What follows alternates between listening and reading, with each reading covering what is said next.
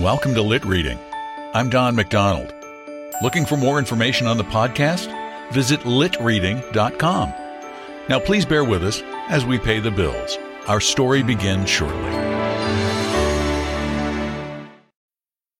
Need mealtime inspiration, it's worth shopping Kroger, where you'll find over 30,000 mouthwatering choices that excite your inner foodie. And no matter what tasty choice you make, you'll enjoy our everyday low prices, plus extra ways to save, like digital coupons worth over $600 each week. You can also save up to $1 off per gallon at the pump with fuel points. More savings and more inspiring flavors make shopping Kroger worth it every time. Kroger, fresh for everyone. Fuel restrictions apply.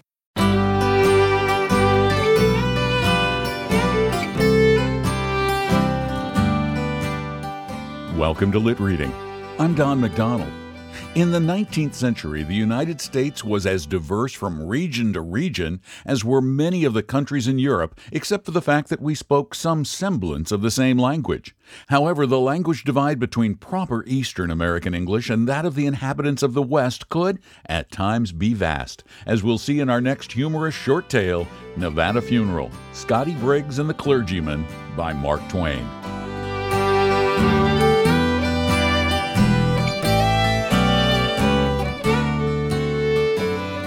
Scotty Briggs choked and even shed tears, but with an effort he mastered his voice and said in mournful tones to the clergyman, Are you the duck that runs the gospel mill next door? Am I the. Pardon me, I, I believe I do not understand.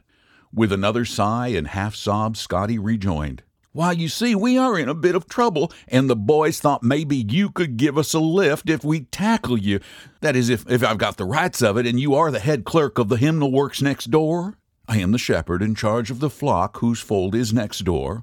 The which, the spiritual adviser of the little company of believers whose sanctuary adjoins these premises. Scotty scratched his head, reflected a moment, and then said, you rather hold over me, pard. I reckon I can't call that hand. Ante and pass the buck. How? I, I beg your pardon. What did I understand you to say? Well, you've rather got the bulge on me. Or maybe we've both got the bulge somehow. You don't smoke me, and I don't smoke you. You see, one of the boys has passed in his checks, and we want to give him a good send off. And so the thing I'm on now is to roust out somebody to jerk a little chin music for us and, and waltz him through handsome. My friend, I seem to grow more and more bewildered. Your observations are wholly incomprehensible to me. Cannot you simplify them in some way? At first I thought perhaps I understood you, but I grope now. Would it not expedite matters if you restricted yourself to categorical statements of fact, unencumbered with obstructing accumulations of metaphor and allegory? Another pause, and more reflection. Then said Scotty, I'll have to pass, I judge. How? You have raised me out, pard. I still fail to catch your meaning. Why, that last lead of yourn is too many for me. That's the idea. I can't neither trump nor follow suit. The clergyman sank back in his chair, perplexed. Scotty leaned his head on his hand and gave himself up to thought. Presently his face came up, sorrowful but confident. I got it now, so's you can savvy, he said. What we want is a gospel sharp, see? A what? Gospel sharp. Parson. Oh, why did you not say so before? I am a clergyman, a, a parson. Now you talk. You see my blind and straddle it like a man. Put it there extending a brawny paw which closed over the minister's small hand and gave it a shake indicative of fraternal sympathy and fervent gratification. Now we're all right, pard. Let's start fresh. Don't you mind my snuffling a little, because we're in a power of trouble. You see, one of the boys has gone up the flume. Gone where? Up the flume. Throwed up the sponge. You understand? Throwed up the sponge. Yes, kicked the bucket. Ah, has departed to that mysterious country from whose bourne no traveler returns. Return? I reckon not. Why, pard, he's dead. Yes, I understand. Oh, you do? Well, I thought maybe you might be getting tangled some more. Yes, you see, he's dead again. Again? Why, has he ever been dead before? Dead before? No. Do you reckon a man has got as many lives as a cat? But you bet he's awful dead now, poor boy, and I wish I'd never seen this day. I don't want no better friend than Buck Fanshaw. I knowed him by the back, and when I know a man like him, I freeze to him. You hear me? Take him all round, pard. There never was a bullier man in the mines. No man ever knowed Buck Fanshaw to go back on a friend. But it's all up now, you know. It's all up. It ain't no use. They've scooped him. Scooped him? Yes, death has. Well, well, well, We've got to give him up. Yes, indeed. It's kind of a hard world after all, ain't it? Pard, he was a rustler. You ought to see him get started once. He was a bully boy with a glass eye. Just spit in his face and give him room according to his strength, and he was and it was just beautiful to see him peel and go in. He was the worst son of a thief that ever drawed breath. Pard, he was on it. He was on it bigger than an engine. On it? On what? On the chute? On the shoulder? On the fight, you understand? He didn't give a continental for anybody. Beg your pardon, friend, for coming so near saying a cuss word. But you see, I'm on an awful strain in this palaver on account of having to camp down and draw everything so mild. But we've got to give him up. There ain't any getting around that, I don't reckon. Now, if we can get you to help plant him, preach the funeral discourse, assist at the obsequies, obsequies is good. Yes, that's it. That's our little game. We're going to get the thing up regardless, you know.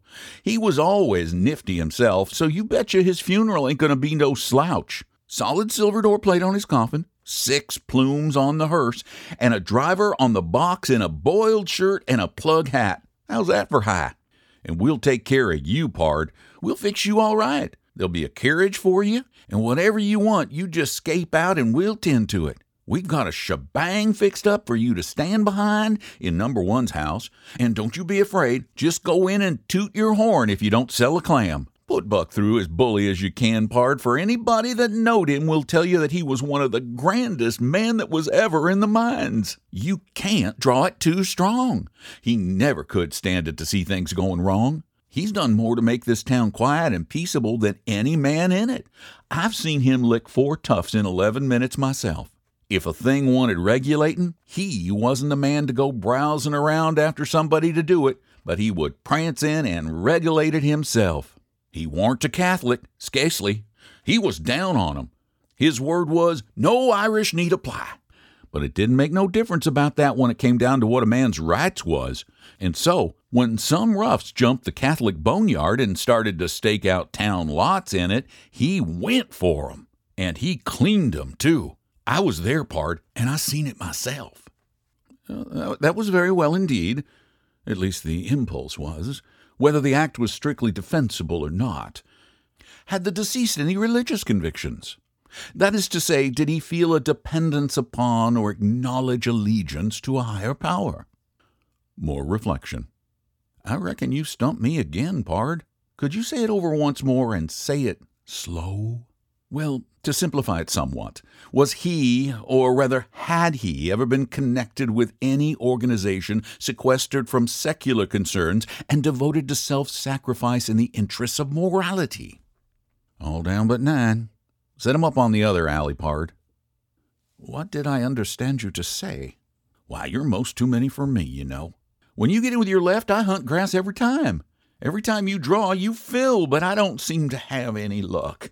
Let's have a new deal. How? Begin again? That's it. Very well.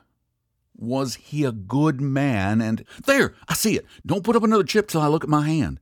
A good man, says you. Pard, it ain't no name for it. He was the best man that ever. Pard, you would have doted on that man. He was always for peace, and he would have peace. He could not stand disturbances. Pard, he was a great loss to this town. It would please the boys if you could chip in something like that and do him justice. Here once when the Catholics got to throwing stones through the Methodist Sunday school windows, Buck Fanshaw, all of his own notion, shut up his saloon and took a couple of six shooters and mounted guard over the Sunday school. Says he, no Irish need apply, and they didn't. He was the bulliest man in the mountains, pard. He could run faster, jump higher, hit harder, and hold more Tanglefoot whiskey without spilling it than any man in 17 counties. Put that in, Pard. It'll please the boys more than anything you could say. And you can say, Pard, that he never shook his mother. Never shook his mother? That's it. Any of the boys will tell you so. Well, but why should he shake her? That's what I say. But some people does. Not people of any repute. Well, some that averages pretty so-so. In my opinion, the man that would offer personal violence to his own mother ought to. Cheese it, pard. You've banked your ball clean outside the string. What I was driving at was that he never throwed off on his mother. Don't you see? No, indeedy. He He gave her a house to live in and town lots and plenty of money. And he looked after her and took care of her all the time. And when she was down with the smallpox, I'll be damned if he didn't get up nights and nuss her himself. Beg your pardon for saying damned, but it hopped out too quick for yours truly.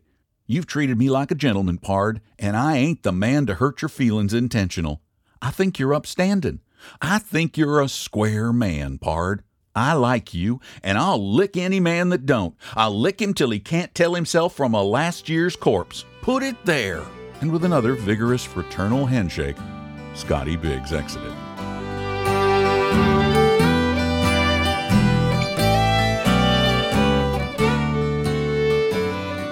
Samuel Clemens was born in Florida in 1835, but it wasn't until 27 years later that his alter ego, Mark Twain, came into being in Carson City, Nevada. He credits the many extreme characters of Nevada's early mining days with jump-starting his literary career. Thanks so much for listening to Lit Reading. We really appreciate you, we, me, appreciate you listening. Well, I think the other listeners probably appreciate you listening too, because it helped keep this thing going. I do this totally out of love because there's no monetary compensation, only outflow. But what does help a lot is if, or help me anyway, is if you leave a review at Apple Podcasts because that's where most people find reviews for podcasts and that end up all over the web. I appreciate the reviews on Facebook and the like, but the ones that really get traction are the ones on Apple Podcasts. So if you could leave a review there, it would make my, in fact, they do make my day. Thanks so much for listening. I really do hope you enjoyed this story, and I look forward to bringing you another one in about a week or so. Thanks again for listening. I'm Don McDonald.